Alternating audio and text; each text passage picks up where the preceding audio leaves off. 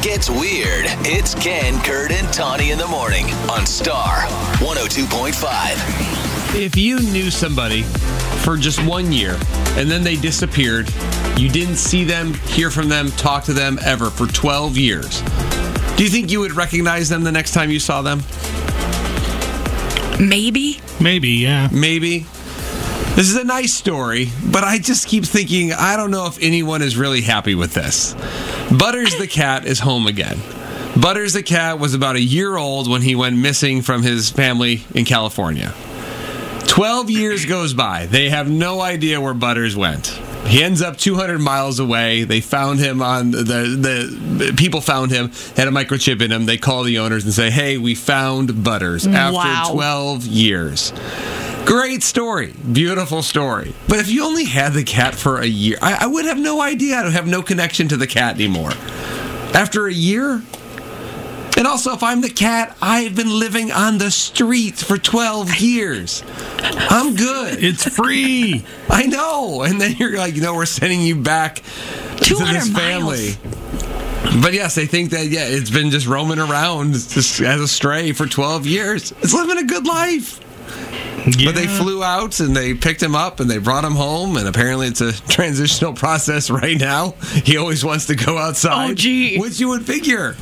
Well, you can't make him an indoor cat now. Butter's got to go. Free. well, see, that's interesting. How long can you go? Because you know we adopted Larry this summer, and he uh, still he was. We knew he was astray. They told us that, you know, and he he really looks like he wants to go outside still a lot. Um, and the thing is, is where they told us he was astray at was not all that far from where we live. So Yeah. there's part of me sometimes that thinks he looks out the window and goes, I'm almost home. "I know this area. my let me let me out so I can go find whatever, yeah, whatever life I had before Yeah, my this." friends think I just left. He generally Catnapped. he generally seems happy, but it is this longing at the door. Ken, have you ever considered maybe getting a leash and taking him for a walk? Have you ever done that with a cat, Connie? Because I have. Because I have, Uh-huh. And it's terrible. and you wouldn't suggest it if you did. What about a backpack? they don't walk. A Cat pack. No, Oh my God, Ken, please. I'm getting you one. no. I have one Why? If you borrow. want to waste your money, go ahead. Right. But then Larry would just be scratching and like, let me, now I'm outside, but I'm caged. So I don't know. I'm just curious if you had adopted a cat uh, that was once an outdoor cat. Uh huh. I mean, Do you keep it as, I mean, is it still allowed to come and go as you please? we, Because we don't do that. at I least wouldn't not do yet. it either.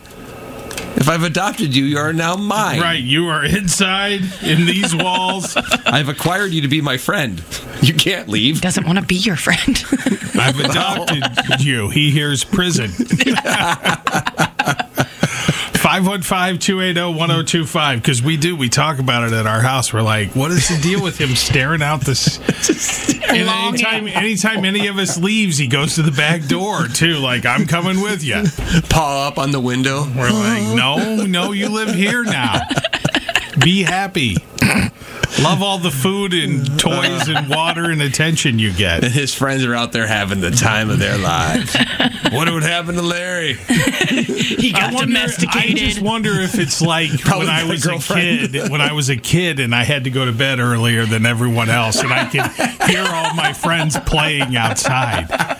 That's what I feel. I said that to my wife. I said I feel terrible. Poor Larry can hear all his friends outside and he can't get out. Hey, you want to go chase some birds? I do, I do. What about Larry? Oh, Larry's just going to stare out the window. Generally, he does seem happy, but it is if we, one of us goes to the door, he goes with us. It's like, oh boy. It's like, sorry. Still inside cat. Bryn in Norwalk here. All right, Bryn, what do you want to say? Yeah, I just wondered. Uh, I've heard of those like cat boxes that people put on their decks. They're like screened in plant planter type boxes. Yeah, I've, I've heard, oh, I've heard of that, so that they'll come home, right? Isn't that why they do that? Yeah, they just stick them in the box and let them hang out outside. They just can't go anywhere. Oh.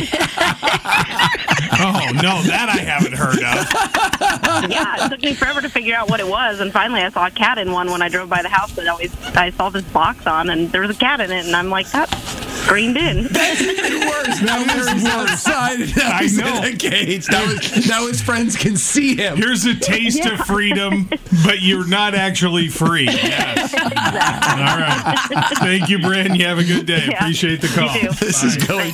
We're all in favor of putting the phone down, unless you need to call star 102.5 first. 515 280 1025.